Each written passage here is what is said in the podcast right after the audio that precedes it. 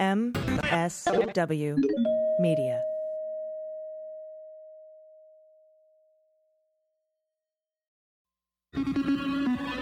News with swearing. Daily Beans, Daily Beans. Daily Beans, Daily Beans. Hello and welcome to the Daily Beans for Monday, March 23rd, 2020. Today, the coronavirus stimulus bill, and it's just like we thought, an interview with Renato Mariotti about the Department of Justice's attack on due process, the intelligence reports from January that warned Trump about coronavirus, the Trump administration appeals to kick people off food stamps, the first federal inmate tests positive, and McConnell and a McConnell aide is implicated in stock market moves. I'm your host, A.G., and I'm alone today, sheltering in place. All right. So thanks to our patrons, first of all, our co-hosts are at home getting paid, and they continue to have health benefits. So thank you so much to all of our premium subscribers. It's just $3 a month. You get these episodes ad free. You get them the night before they're released to the public, along with all sorts of bonus content, video from inside the studio. A bunch of different thank you gifts are available. You get our newsletter with my personal research notes. So thank you again for that. And if you can't swing it, we totally understand. These are hard times. Just subscribe and listen. Maybe give us a rating on Apple Podcasts. That's free. So thank you so much for listening. It really does mean the world to us, especially right now. Today, we will have Jordan sending in some updates remotely. I will be having an interview with Renato Mariotti about Bill Barr trying to use the emergency powers of the Department of Justice, or trying to instate emergency powers through the Congress to detain people indefinitely without trial. And we have a good news block at the end to seed some hope. So I look forward to that. We do have a lot of news to get to, so let's hit the hot notes. Hot notes. All right, everybody, let's hear from Jordan. She's got a coronavirus update for us. Here she is.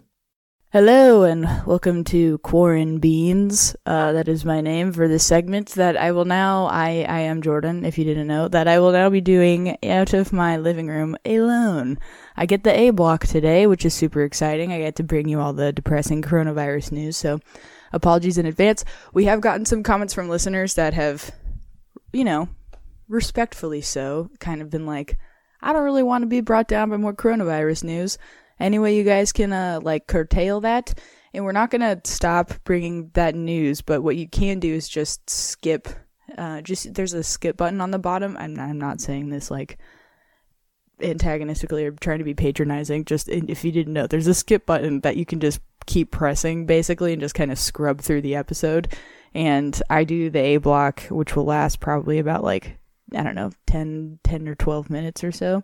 And then you can get to the rest of the news, which we will cover, although we do cover some more coronavirus stuff later a little bit too. But it's not as intense as the headlines I'm about to go over right now. So trigger warning for coronavirus anxiety. And the next couple minutes are just going to be updates strictly about that. All right, here we go. So news broke this morning that the U.S. now ranks third in total COVID-19 cases in the globe. Number one is China. Number two is Italy. The U.S. currently has about 31,000 cases reported, and the cases around the globe have now reached 328,000, while the globe has seen over 13,000 COVID-19 related deaths. It's important to note that over 94,000 have recovered from it. So just a positive number there for you all. Sadly, Italy's seen a huge spike in their death toll recently. On Saturday, Italy's number of coronavirus-related deaths surged by 627. That's the largest single day of fatalities recorded in any country in the world, including China. The Italian government first went on national lockdown on March 9th, but health experts are saying that their delayed response to do so really is what probably resulted in such fatal consequences. I don't want this news alone to strike fear, but more so motivation to comply with stay-at-home orders and to really do your part to stop this from rapidly spreading. And if you're in a place where maybe they haven't issued a stay-at-home order, if you're not already doing it, just think about doing it. I really think it's inevitable that it's going to be extended to pretty much every state in the country. I can't see a situation in which, only some states will have that order and others straight up won't. I don't think that would make sense. It seems like the way it's trending towards is everyone's going to have to. So May as well start early, especially if you have any symptoms, and self-quarantine and just be smart. Speaking of quarantining, over the last few days, we've started to see those stay-at-home orders ordered in various states around the nation, and I think it's, like I said, safe to say that's going to continue. Currently, the states with stay-at-home orders include California, New York, Illinois, and now Oregon. In global news, Germany has restricted gatherings of more than 2 people. That came from Merkel. Families and people living under the same roof are exempt from the order, but it is a straight-up ban. It's not a suggestion. They are banning congregations of more than 2 people unless it's inside the house of people that you're already living with. And they said that's going to remain in effect for at least 2 weeks. But again, I think the way that this is going, that's probably going to be extended past those 2 weeks. In other news, Senator Rand Paul has officially contracted COVID-19. He is the first U.S. senator to test positive and the only person to vote against the bipartisan $8 billion bill to provide emergency coronavirus funding. So, you know, I hesitate to label that. I don't know if that's schadenfreude per se. Someone literally getting sick. That seems extra cruel, but he was asymptomatic, and he, here's a quote from his office. Senator Rand Paul has tested positive for COVID-19. He is feeling fine and is in quarantine. He is asymptomatic and was tested out of an abundance of caution due to his extensive travel and events. He was not aware of any direct contact with any infected person. He expects to be back in the Senate after his quarantine period ends and will continue to work for the people of Kentucky at this difficult time. 10 days ago, our D.C. office began operating remotely. Hence, virtually no staff has had contact with Senator Rand Paul. That's great that they are quarantining. It does still raise questions to me, though, about congressmen and women congregating, period. It seems like something... I mean, like, I'm recording this remotely in my living room, you know? There's... Obviously, our business, I guess, isn't as important as Congress, but... You think there's a way that they could find out so they could just meet without actually having hundreds of people all in one small chamber at once. I'm surprised that there has been more talk about that. I feel like they could, maybe they truly don't feel like they could legislate effectively, but are they really doing that anyways? Who knows? We'll see. I do think it's I don't know. It strikes me as odd during this time that people are just continuing to go in to such confined spaces with so many people, and considering how many of them are so like in that at-risk population, that's just very surprising to me. But yeah, just incredibly ironic that the one senator that voted against that $8 billion bill has contracted it, and who knows if he's passed it on to other people. I don't know. It's some good news. Pharmaceutical company Merck said that they will donate 500,000 masks to New York City's Office of Emergency Management. That's great news because PPE right now is just in a horrible state. I keep seeing more and more anecdotes of personal friends on my feed, you know, media orgs doing write-ups on the state of PPE just from other people they've talked to, and it's incredibly bad and really, really scary stuff. Like, people are getting one mask and they're supposed to keep hold of it, you know, day in and day out, and even though that's really not advised by the manufacturers of the masks in terms of their effectiveness, and doctors are having to work without gloves, and this is just all around the globe. It's a huge issue, and it's really scary. So I think that's a good news, the mini, mini good news block.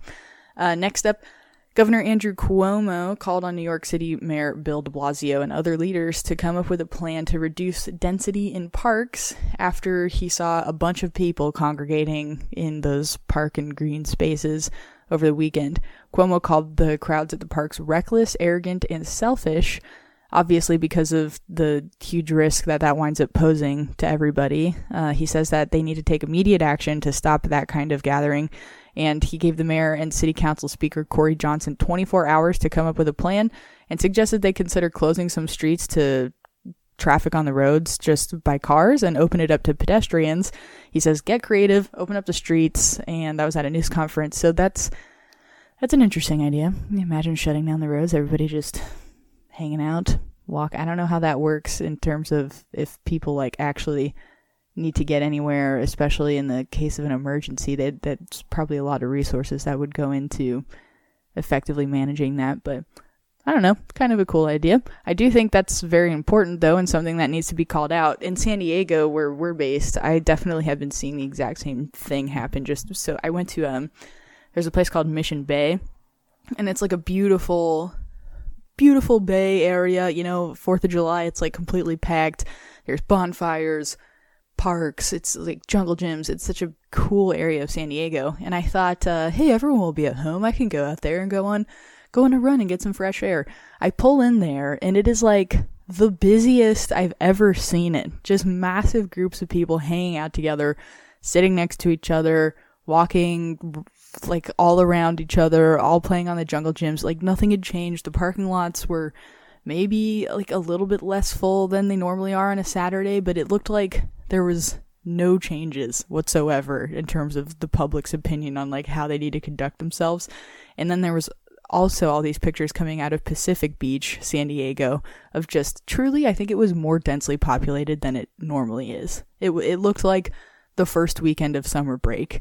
And it's like baffling to me. I didn't expect to see that. Because for me, when I went up to Mission Beach and I saw that, I was like, oh shit, this is not the point of all of this. And so I got in my car and I drove back home. It's like, I don't even know if I can run conceivably without walking by someone that's going to cough, or I don't know, maybe I'll cough because I'm very out of shape and not good at running. And then what if I have it? And I don't know, I'm asymptomatic currently, but who knows? It's just a really, really bad thing that people are doing, I think, voluntarily, which unfortunately is probably only going to lead to more draconian measures. And it's like this bad cycle of people that are thinking, oh, I feel so confined and this is bullshit, I want to go outside. And I think these people kind of defiantly are going to these public spaces and frequenting them, not realizing it's only going to cause this to go on for longer, and it's going to cause even more of a government intervention, as is displayed by Cuomo's talking to Bill de Blasio about that stuff. So just please stay home. Please. YouTube has these amazing like nature flyover videos. You know, the girl with the wolf shirt knows about those. They're the best. Just look them up. Flyover nature videos. Listen, watch, it's great. And open up a window and then we'll get through together. Or find places around, you know, there's definitely places in neighborhoods that truly like don't have like anyone there. You can drive your car there and just hang out, roll down the window and chill. We did that the other day, watch the sunset. That was really nice. But if you see friends that are doing this too, try to like, if there ever was a time for, you know, call out culture and telling people maybe rethink this, I think this would be that time. Okay, we got another headline. Federal Emergency Management Agency Administrator, FEMA, Peter Gaynor, he said on ABC's This Week that medical masks began shipping yesterday from the national stockpile. Again, that's good news for the PPE shortage. I can't imagine we're going to see a slowing down of this pulling of resources from various areas anytime soon. I can only hope it increases. And next up, Miami-Dade County Mayor Carlos A. Jimenez ordered that all boat ramps and marinas in the city would be closed for recreational use after a bunch of images and videos of boat parties in that area circulated online Saturday night. That's last night, so we're recording this Sunday. So again, another example of people not giving a shit at all about any of these orders, just going out and posting it online, which Nikki Glaser, she's a great comic. She had posted something on Twitter like maybe a week ago or so. That was essentially just urging people to, first off, don't be an idiot and go to those public spaces that are so densely populated right now and frequented. And especially don't post it on social media, because you're going to feel like a complete asshole in a couple weeks when things start getting as they're already bad, right? They're like, just realistically, they're already bad. So if we get to a point that it's at in Italy where we're seeing huge death rate surges after we've already taken massive lockdown measures, but it was maybe too little too late to some degree. Obviously not at all. We need to continue to lock down as much as we can, but you're going to feel like such an idiot when stuff is really bad and you're looking back thinking, oh my God, what if I contributed to that? That would really fucking suck. I already personally feel like that. I did a comedy show last week that wasn't canceled, and like, it's no one's, I don't think it's anybody's fault, all right? It's like the information in the city and stuff was very disjunctive and everything, and it wasn't as cut and dry as it is right now. But even I feel like an idiot, you know, for kind of being out there when it seemed like maybe everybody should have been inside. So just make the right call. Just stay home. Next, Russia's military is sending medical aid to Italy to help in its fight against the coronavirus epidemic, including disinfection vehicles and military virologists. Russia's defense ministry said that military transport planes will be delivering 8 mobile brigades of military medics, special disinfection vehicles, and other medical equipment to Italy starting today, Sunday. This happened after a phone call between Putin and Italy's prime minister, and it really, I think, that this was pointed out in the reporting, it's pretty, it illuminates the EU's sort of relative failure to appropriately support Italy in the epidemic, and it also follows the trend of China sending a plane load of medics to help them too. I think the reporter on this story also pointed out that this is a pretty good PR opportunity and diplomacy opportunity for more authoritarian governments. And just history-wise, you know, Italy was already one of the chummiest countries to Russia and the EU. And I think that this is a bit of like, and I don't know, it's good PR, something to remember for sure. And I want to end with this last little bit of good news. On Saturday night, Audible started offering free streaming of children's stories in 6 different languages to help parents as long as schools are closed. That's really cool. I think we're going to continue to see an amazing amount of community support come out from all of this. And we had, I think it was Kevin... I forget. This is bad. I tuned in like halfway into the news conference, but there was a San Diegan, I think it was our mayor, but he was basically saying, I'm seeing so many beautiful examples of people coming together when ironically we have to physically be forced apart. And if it took us literally being apart to see how there we are for each other truly, then I'm in a sense thankful for this opportunity. Obviously, that's just an existential silver lining. Not to diminish all of the really awful consequences of all of this, but I do think that we're going to continue to see a lot of positive sides of humanity. The internet has a lot of really great shit going on right now. There's like free stand-up shows, there's poetry readings, there's massive DJ parties that I know some of our listeners are involved in too. If you guys have things that you've seen that have just been really uplifting, connecting people together, or other things people can do remotely to help aside from giving money, or if there's organizations that you think are extra good to give money to, hit me up on Twitter @JordensConfused. Let me know, and then I'll blast those out so other people can see them and get in on some of the good stuff. That is my coronavirus update for now. I hope everybody's doing okay. We're all in this together. This is really fucking weird, obviously, and please just stay safe. And be good and stay calm, breathe, be healthy, schedule whatever helps you. Do that just day by day. Okay, I love y'all. Have a good day. Bye. So thank you, Jordan, for that update. One of the things that really struck me this morning about the Cuomo press conference, which now I watch instead of these press briefings from the White House. I mean, I do watch the White House press briefings. I just don't really take anything they say very seriously. I take it all with a grain of salt. But something that Governor Cuomo from New York brought up today that I thought was interesting was the Defense Authorization Act. Trump has invoked it, but he hasn't used it. And his unwillingness to use it is what is driving up the costs of personal protective equipment that is needed desperately by our frontline workers, our first responders, our doctors, our nurses, our healthcare providers. And our healthcare staff. And basically what's happening is he, you know, he's getting on these conference calls with governors saying, hey, you order them, you get them yourself. And what that is doing is causing a bidding war between different states And that's causing it's driving the price up. So I think Cuomo said normally one of these masks costs 85 or 95 cents. And now they have to bid $7 a piece for them because they're bidding against California and Washington State and, a number of other states. And pretty much it's going to be all the other states in the union here soon.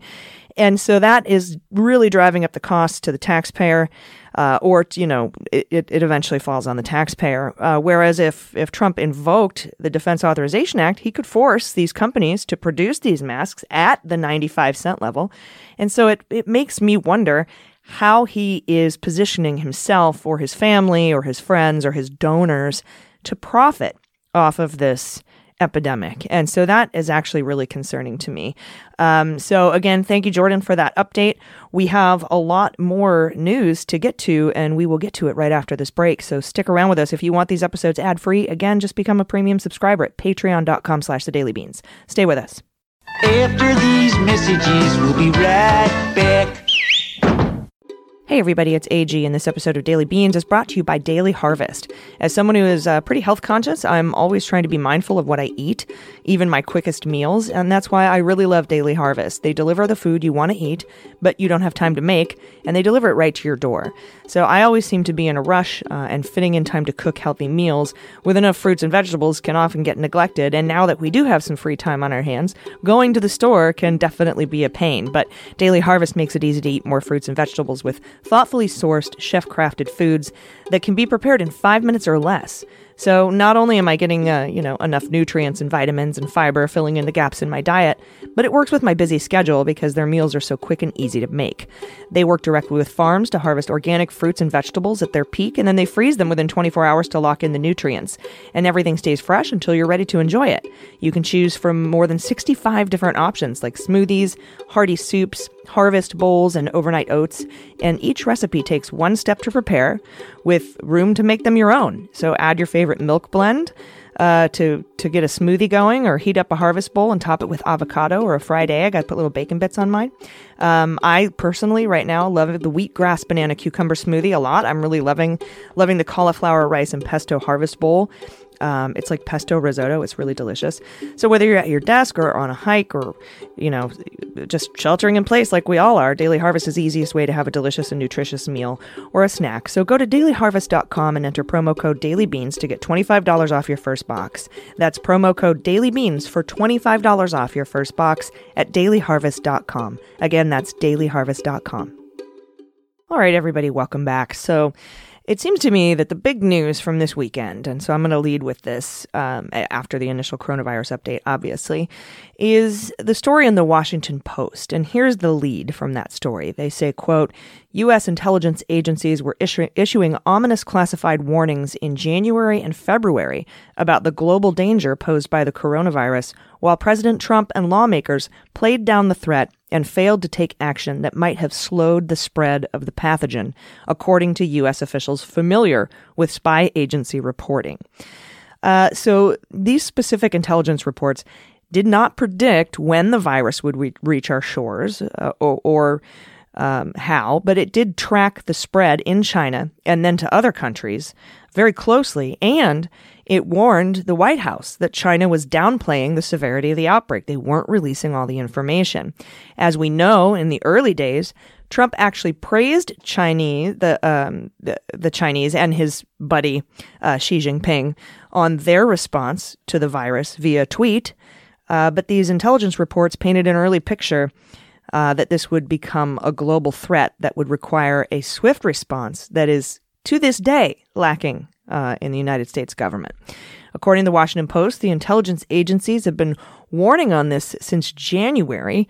And of course, one must wonder how the firing of the director of national intelligence, who sits atop all 17 intelligence agencies, was fired by Trump and replaced with Rick Grinnell, who has zero experience in intelligence, but instead serves as a sycophant for Trump, a mouthpiece that looks good on television, but has no real-world intelligence experience.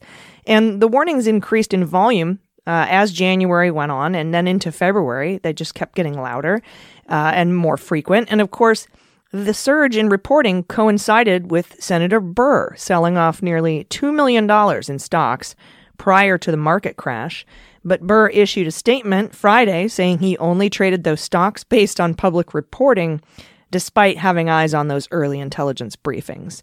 And we'll go over that a little bit more in detail in a few minutes here. But even State Department personnel were tracking early reports, noting that in the third week of January, cable traffic showed U.S. diplomats in Wuhan were being flown home on private chartered planes, which was a clear sign to the State Department. Mike Pompeo heads up the State Department. It was a clear sign of the significant health risks involved. And inside the White House, people were struggling with getting Trump to take this seriously. Red lights were blinking, the Washington Post says. Azar couldn't get, that's the head of Health and Human Services, couldn't get Trump on the phone until January 18th. And we know how Trump keeps bragging that he shut travel down from China. I shut it down, and because of that, I'm awesome and we're great. That was a move he made February 3rd, long after multiple officials had urged him to be tougher on China because they weren't being forthcoming with information on the outbreak. But by the time Trump was shown the Imperial College models, we went over those models in previous shows, and after that changed his tone coming out on Monday the 16th. By then it was too late. So that is sort of what's been going on with these Washington Post reports. And of course, during a press conference, one of the reporters asked Trump about this report. It's very bad. It's terrible reporting. And he just shut him down. You be quiet. He said, quiet. And then just went on to the next question, not even wanting to address the fact that he knew about this, or people were at least trying to get his attention about it in early January. Another thing that's happening, we've been talking this week about the USDA food stamps SNAP program and how they were, Trump administration wanted to go forward with an April 1st deadline to require people to work 20 hours in order to receive SNAP benefits. And a judge blocked that injunction. It was Judge Beryl Howell, one of our friends, not personal friends, but friend of the pod. And she had said, look, first of all, no, I question the legality of this. And second of all, during this time, with coronavirus epidemic spreading, the fact that people are getting laid off, people are going to have a hard time working 20 hours to meet this work requirement. And people who aren't working are going to have a hard time getting that work. And people who are working are going to be losing their hours. Amidst all this, you want to cut off food stamps. Well, the SNAP program, it's formerly known as food stamps. And so she filed an injunction saying, nope, we're not going to do this right now. And then the USDA under the Trump administration has the gall to appeal this. They want to continue with their plan as of April 1st to put these work requirements, these that are going to be 10 times, 100 times more difficult to meet on people who need this benefit. And so they're going forward full steam. The Trump administration is appealing this decision by Judge Beryl Howell and wants to move forward with this rule. So I figured you should know about that because what a bunch of dicks. And from Bloomberg News 18 hours ago, in Washington, an inmate in a federal jail in New York City has tested positive for coronavirus. This makes the first confirmed case in the federal prison system. The inmate, who is housed at the Metropolitan Detention Center in Brooklyn, New York, complained of chest pains on Thursday, a few days after he arrived at the facility. The Federal Bureau of Prisons told the Associated Press that he was complaining of these chest pains a few days after he got there. He was taken to a local hospital off the premises and was tested for COVID-19. And the inmate was discharged from the hospital on Friday and returned to the jail. He tested positive, and he was immediately placed in isolation, the agency said. The Bureau of Prisons, headed up by Bill Barr, learned Saturday that he had tested positive for COVID-19. So that's happening, and that's very dangerous. And as I mentioned briefly during the story about the intelligence agency's briefing about the outbreak all the way back in January, And one of those briefings took place January 24th. And that intelligence briefing was attended by Senator Richard Burr and Senator Kelly Loeffler from Georgia. That day, Trump told all of us, the public, not to worry, saying everything would be fine, quote, it'll all work out well, unquote.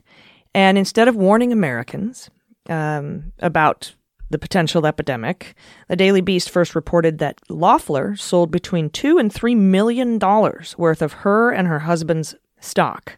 And not only did she sell off a bunch of tech and hotel stock, but she bought a couple $100,000 in Citrix stock. And Citrix, as you probably know, is a tech company that makes teleworking software. So that seems like blatant insider trading to me. And then ProPublica, depending on how you like to say that, broke the story about Burr's stock sales of about $1.8 million between his wife and himself. They sold their hotel stock in 33 different transactions. And since that day, it was about a week before the market crashed. And since then, hotel stock's been hammered. Back to Loeffler, she was appointed to her Senate seat last year by Georgia's governor and is running for re-election this November. So she's been vehemently denying these charges. Burr is currently in his third term and says he will not run again in 2022, I believe, is when he is up for re-election. A lot of people are calling, though, for his immediate removal from being the chair of the Senate Intelligence Committee, and that an ethics review should be opened into this trading. Their sales are, quote, an immense and outrageous abuse of the public trust. According to Lawfair's Susan Hennessy, she says, quote, it's an inexcusably terrible thing to have done. Now, you may hear from some Trump supporters that Dianne Feinstein sold stock, as did some other members of Congress, including James Inhofe, who's a Republican from Oklahoma, Ron Johnson, we all know that guy, Wisconsin Republican, but none of their trades look particularly suspicious, according to Bloomberg. Feinstein said she did not attend the January 24th briefing, and her stock is in a blind trust, which means she didn't make the decision to sell, and the transaction lost her money because the trust was selling shares of a biotech stock, the value of which since has risen. Inhofe's transactions were part of a systematic selling of stocks that he started after he became chairman of the Armed Services Committee. And Ron Johnson sold stock in his family's plastic business as part of a process that has been occurring for months. His sale also occurred well after the stock market began falling. So they've looked into those. And so if you ever have anybody saying, oh, but what about, Democrat Dianne Feinstein? Nope, not the same. Jeff Blahar of the National Review has a helpful summary on Twitter in which he argues Senator Burr's transactions are the worst. Loeffler, who's extremely wealthy and married to the chairman of the New York Stock Exchange, frequently sells stock and has said, quote, multiple third-party advisors, not her or her husband, made the decision to sell the shares in January and in February. The notion that Feinstein or Johnson did something unethical, Blahar wrote, is flat wrong. Don Moynihan of Georgetown University agrees with that assessment. So that's where we're at with those specific things. It's unconscionable to me that they would benefit from this. So, particularly Burr and Loeffler, and I've just been replying to their tweets with an FU, and it's been feeling pretty good. I haven't been banned yet for it, so I think I'll continue to do that until maybe they'll sit me out for 12 hours. I don't know, but it's just absolutely horrible to think that they would have sat in that January 24th briefing while Trump and everyone else is saying everything's going to be okay, and then selling stock in hotels and buying stock in teleworking software. It absolutely blows my mind. They should not be. I don't know what recourse to take against them other than to at least strip Burr of his chairmanship over the Intelligence Committee. At the very least, we should be doing that and opening ethical investigations in the House. So that is the news. We have more right after this quick break. So we have Renato Mariotti is going to join us, and we're going to discuss the Department of Justice seeking emergency powers amid the coronavirus pandemic. So stick around. We'll be right back. Hey everybody, it's A.G. and this segment of Daily Beans is brought to you by ZipRecruiter. Hiring used to be hard, multiple job sites, I'd have stacks of resumes, confusing review processes, but today hiring can be easy and you only have to go to one place to get it done, and that's ziprecruiter.com/dailybeans. ZipRecruiter sends your job to over 100 of the web's leading job sites. They do it for you, but they don't stop there. They have a very powerful matching technology they use, and with it, ZipRecruiter scans thousands of resumes to find people with the right experience, and they invite them to apply to your job. You can even add screening questions to your job listing so you can filter candidates fast and focus on the best ones. ZipRecruiter is so effective that 4 out of 5 employers who post on ZipRecruiter get a quality candidate within the first day. And right now, to try ZipRecruiter for free, our listeners can go to ZipRecruiter.com/dailybeans. That's ZipRecruiter.com/dailybeans. That's DAILYBEANS. So ZipRecruiter.com/dailybeans. ZipRecruiter, the smartest way to hire. All right, everybody, welcome back, and thank you for being with us. Joining us today for the interview is former federal prosecutor and host of the On Topic podcast, Renato Mariotti. Renato, thanks for coming on the Daily Beans today. Absolutely. Happy to be on. So how are you holding up? I'm doing well. This is a stressful time for everyone, but I feel very thankful that I have a job that I can do indoors. I'm able to even do court arguments over the phone, I've learned, and I've done that this week. But, it's a stressful time, I will say, for people who are facing the prospect of arrest. And I do represent some people in that scenario. So it's I definitely feel the stress from others. Yes, and some filings that the Department of Justice made with Congress could impact that. So let's talk about that. The lead from Politico reads that the Justice Department has quietly asked Congress for the ability to ask chief judges to detain people indefinitely without trial during emergencies. That's part of a push for new powers that comes as the coronavirus spreads throughout the U.S. So what is your top-line response to what's happening at the Department of Justice, what they're asking Congress for here? Well, it's concerning.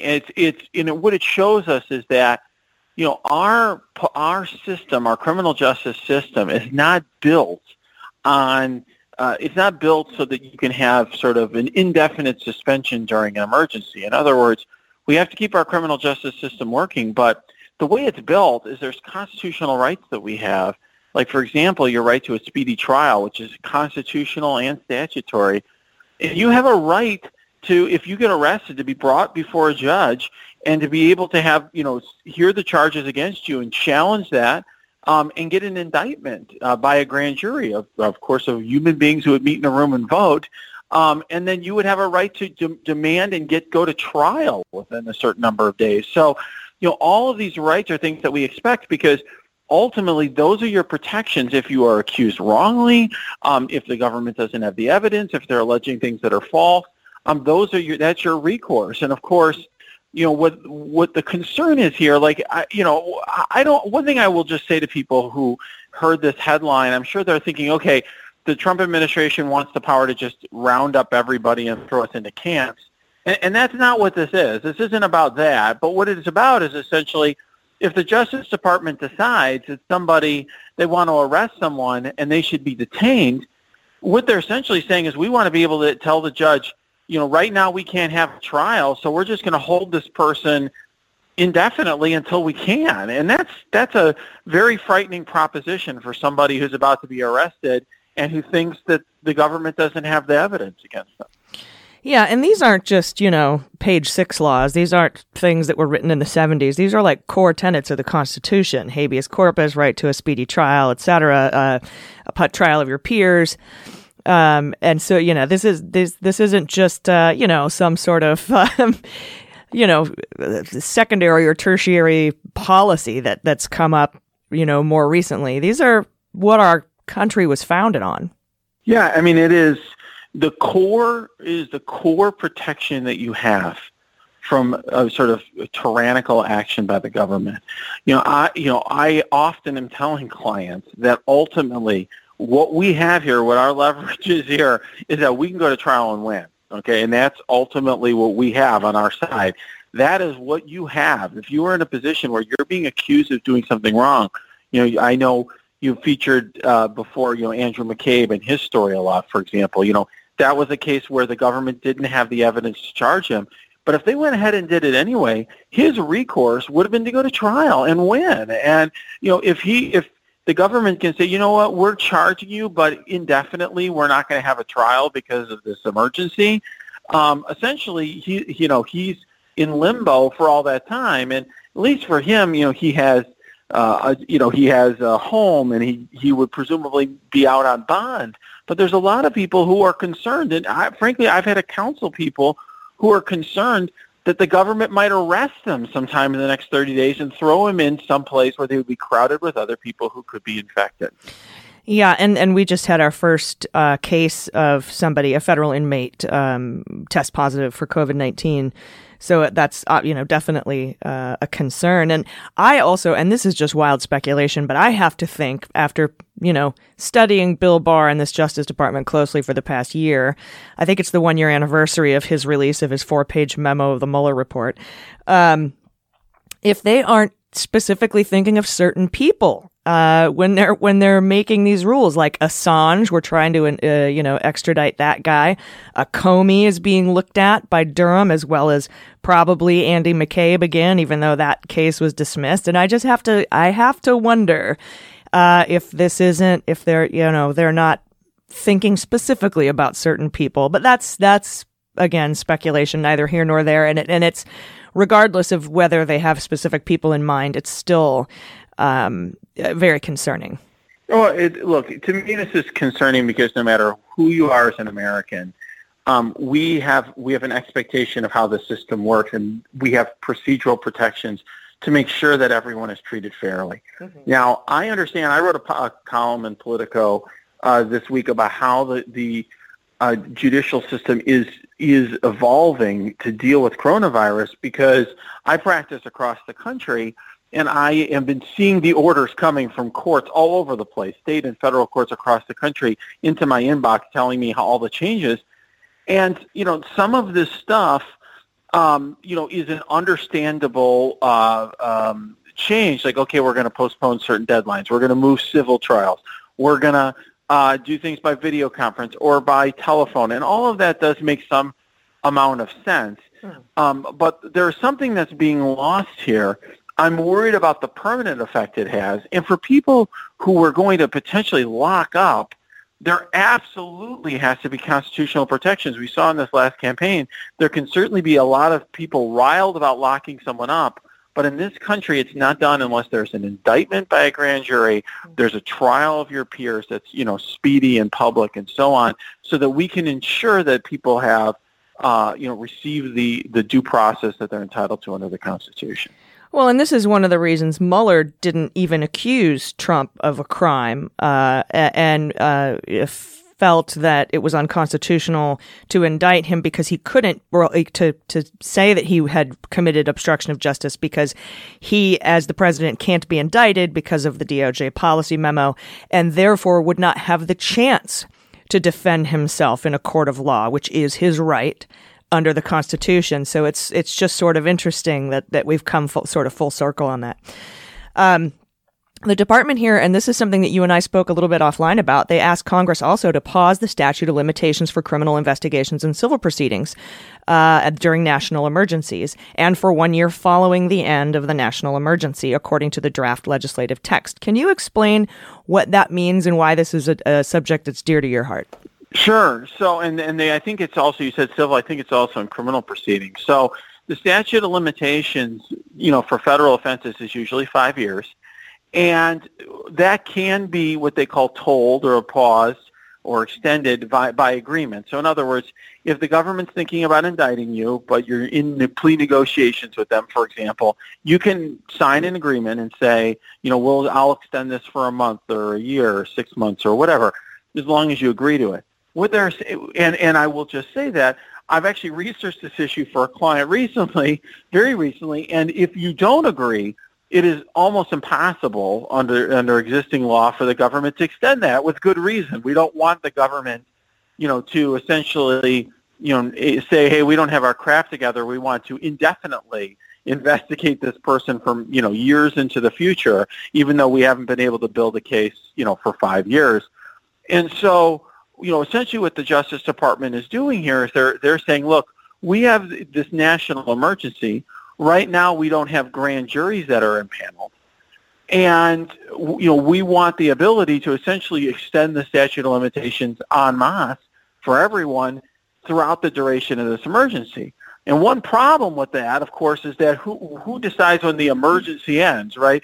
You know, we have been technically at war in Afghanistan, you know, and using this authorization of military force that was passed in 9/11 now for almost 20 years. Mm-hmm. Now, you could imagine this being a crisis, quote unquote, for a long time in the future, even if things get a lot better and we could impanel grand juries. So that's one concern. But the second concern, I think, is, you know, for people who are in this situation, you know, ultimately what it's basically doing is giving the government sort of an unlimited opportunity to continue building its case against you.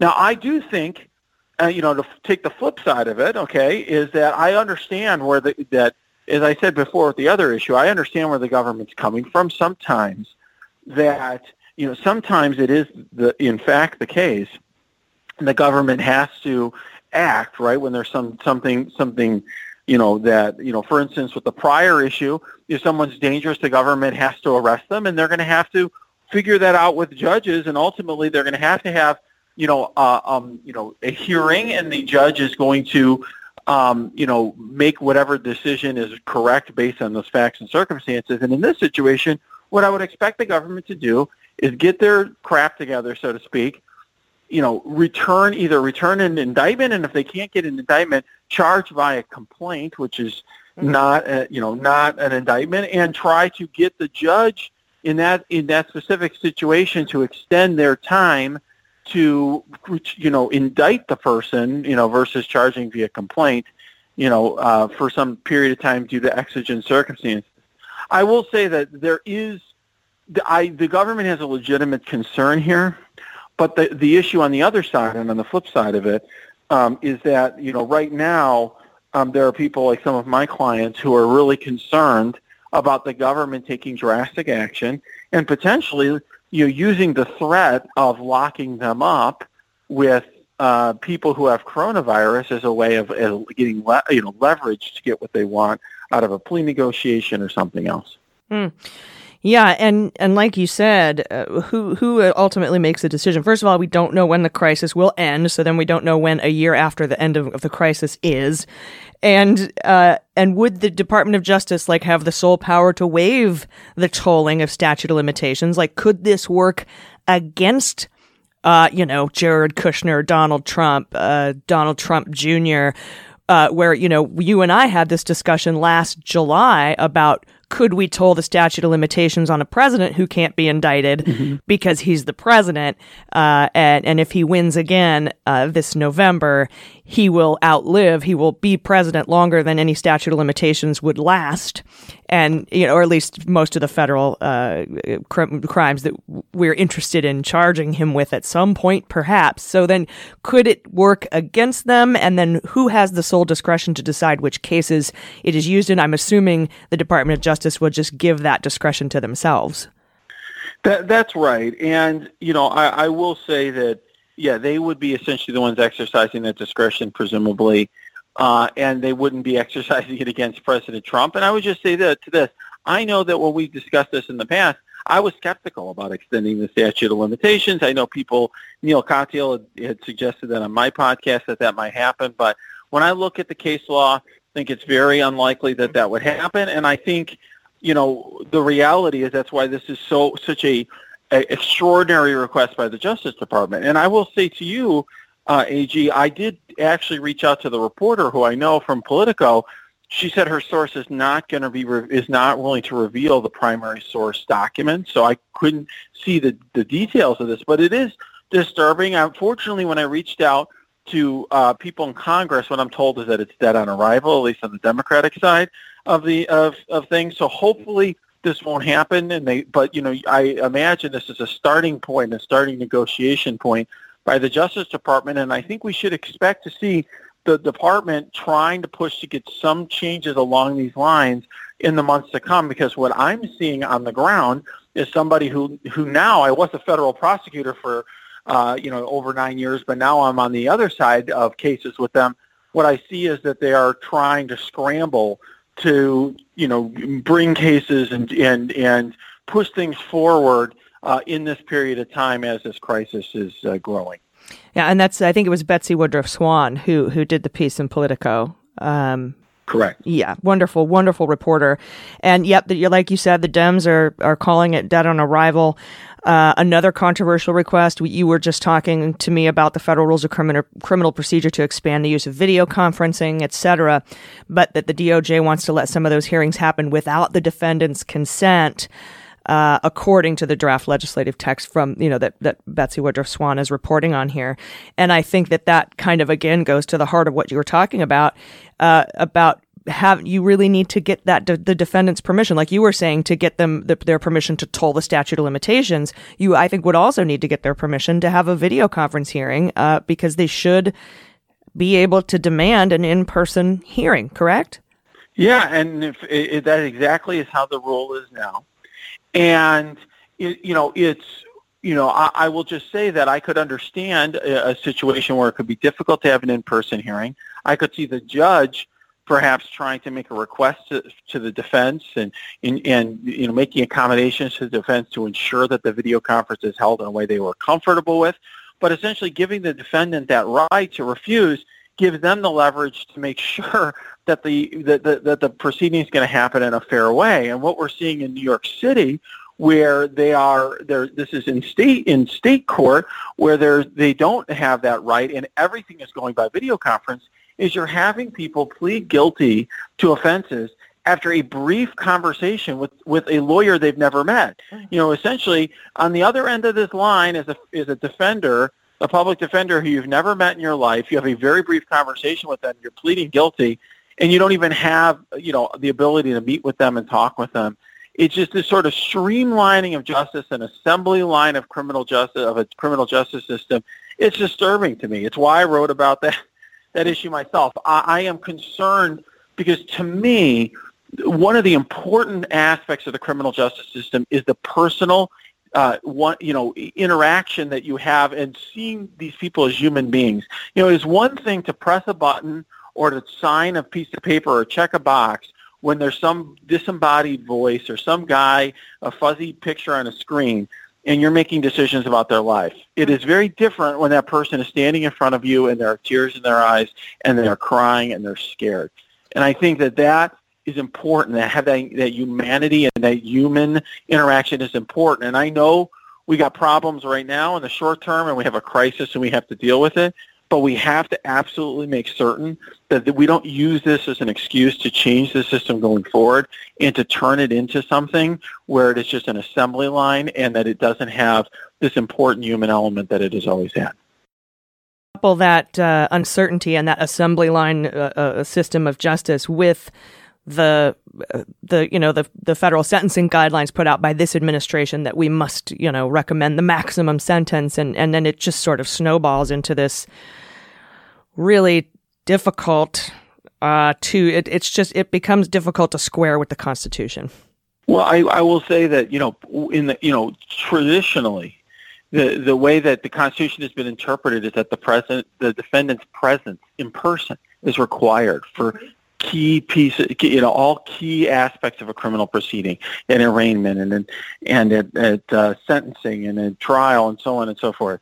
If we change that and people are essentially getting tried and prosecuted in absentia, where they're not off the scene, and there's just this whole proceedings happening that determines your future, I think the potential abuse of that is very significant. And so I'm jumping up and down about this because I understand that there's an emergency. We all are making changes. We're all, trying to, deal with this crisis. But we can't destroy the things that are important and that are essential to making our country what it is. It's just like when we had a governor try to suspend elections on his own say-so in violation of a court order because he says there's an emergency.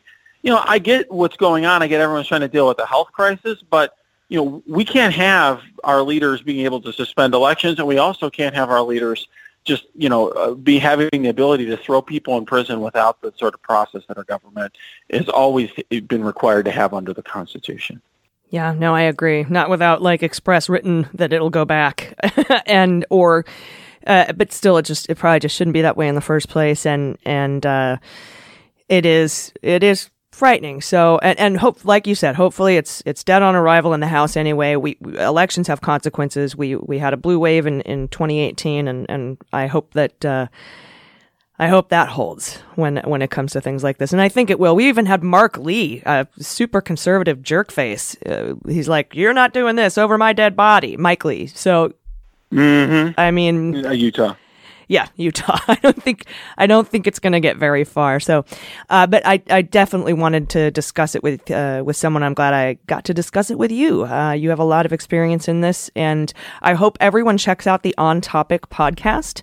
Thank you, former federal prosecutor, good friend Renato Mariotti. Thanks for joining us today. Thanks, A.G. Anytime. All right, everybody. We'll be right back with the good news. So stay with us. Hey everybody, it's A.G. and this helping of Daily Beans is brought to you by Helix Sleep. I know some of you are sleeping on a saggy old mattress at night, and you deserve better than that, so give yourself an upgrade with Helix Sleep.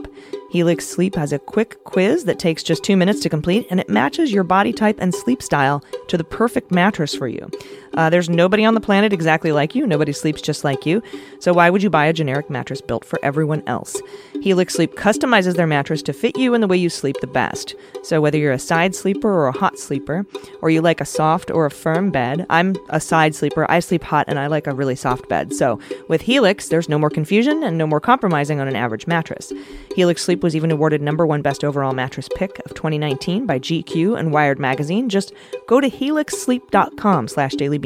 Take their 2-minute sleep quiz. It's very easy, very user-friendly, and they'll match you to a customized mattress that will give you the best sleep of your life. It is so amazingly comfortable, and they have a 10-year warranty, and you get to try it for free for 100 nights, risk-free. They'll even pick it up for you if you don't love it, but you definitely will love it. And sleep is very important in these times, so they're offering up to $125 off all mattress orders for our listeners at helixsleep.com/dailybeans. That's Helix, Helix, sleep.com/dailybeans for up to $125 off. Well, we'll float on. Good news is on the way.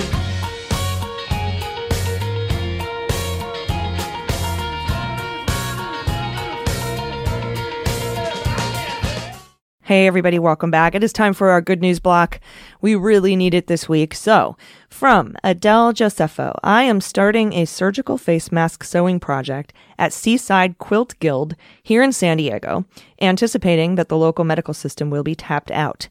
We have an abundance of fabric, and most of us have a little fabric addiction, so obviously we have time on our hands. Our mothers and grandmothers and even some of our guild members knit socks and beanies. They knitted socks and beanies for World War II. So we can make a difference too. Just starting this up has helped me feel less helpless. So that is really awesome. Seaside Quilt Guild here in San Diego. Anne has written in and says, "Can you give some love to my husband, David, and the rest of the ER crew at St. Joseph's Hospital in Orange, California? My husband and I are big fans and highest level supporters on Patreon, and our folks on the front lines really need our support." 100%, Anne, and David, thank you, and the entire ER crew at St. Joseph Hospital in Orange, California. Thank you for all you do. I'm staying home. You guys go to work, so I'm staying home for you. You work for us. I'm staying home for you. Everyone who can hear me, stay the fuck home. Support our folks on the front lines, and thank you to our heroes who are working so diligently and bravely in healthcare right now. And so hello, ER crew at St. Joseph Hospital in Orange. Hello, and thank you, and we love you. From Jen Donor, my town of Manhattan Beach is doing something cool to help local restaurants and support emergency medical staff. The Manhattan Beach Business Association is accepting donations to provide free meals to hospital staff on the front lines of the crisis. This initiative should be duplicated everywhere. Learn more about it at downtownmanhattanbeach.com/donate. So everybody check that out if you have the ability to help. I'm sure they could use it. Brenda Westbury says, "Thank you to Jordan for mentioning how difficult this is for high school seniors. My son is a senior and having a hard time. No prom, no yearbook signings, no graduation party, no graduation for that matter. May seem minor in the big scheme of things, but it will affect these kids long term. My grandmother was a teenager during the Great Depression. She lived to be 90, but those events changed her and affected her for her entire life. So thank you, Jordan, for your empathy. You are good news. That is really, really sweet. Thank you, Brenda. And sending love out to your son, because it's got to be so hard. When you're a senior in high school, that's your life right then, you know? And so I really just big virtual hugs to all of you. From Kiyomi, today I learned you can get Girl Scout cookies delivered. Thank you, Kiyomi. I am going to look into that, because I think a tube of Thin Mints is just what the doctor ordered, or Samoas. They're both very delicious. And you're supporting a good organization. I was a Girl Scout until I was 18, and then I was a leader, and then I was a wrangler, and I taught horseback riding and archery at camps in northern Arizona. So anybody else who worked at Willow Springs or Marapai, big shout out to you. I did as well. And it was really, really one of the best times of my life. So thank you, and get those Girl Scout cookies delivered. Vanna Jordan, I saw a post in the patron Facebook group that warmed my heart.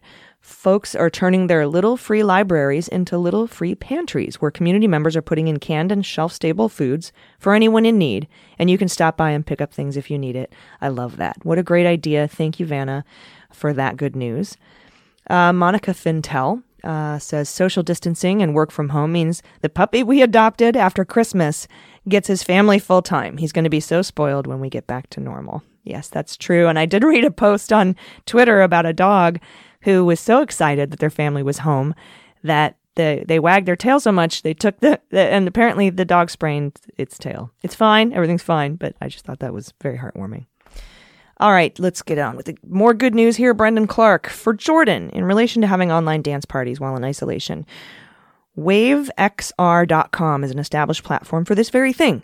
You can join via desktop viewer or by VR headset, which is the best way to experience a virtual Burning Man concert experience. All users have their own private caves where they can DJ and VJ their own parties. Check it out. That sounds amazing. Thank you, Brendan. Jameson Marr, here's my good news. A, our body politic is more divided than ever, yet, by and large, we have come together in a crisis to stay apart. It gives me hope to experience a cooperative national effort on a scale not seen since World War II. And B, the worse the numbers get, the better the situation actually is. What is so scary and invisible about the handling of a pandemic is the lack of meaningful data. So what seems like an escalating situation is really the data resolving and becoming clear. The scale of the monster is revealed, so now we can face it and defeat it intelligently.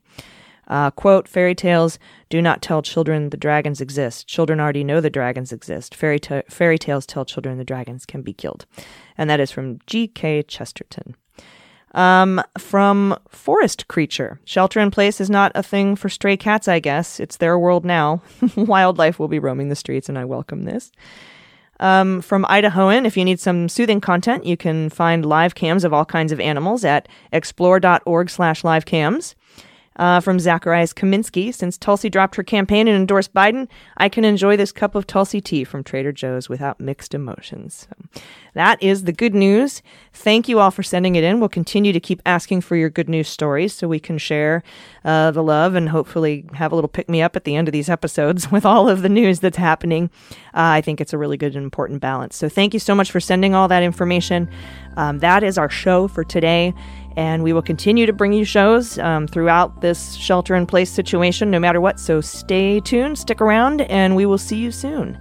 Please, until then, take care of yourselves, take care of each other, take care of the planet, and take care of your mental health. I've been A.G., and them's the Beans. The Daily Beans is executive produced and directed by A.G. and Jordan Coburn, and engineered and edited by Mackenzie Mazzell and Starburns Industries. Our marketing manager, executive assistant, production and social media direction is Amanda Reeder. Fact-checking and research by A.G., Jordan Coburn, and Amanda Reeder. Our music is written and performed by They Might Be Giants. Our web design and branding are by Joelle Reeder with Moxie Design Studios, and our website is dailybeanspod.com.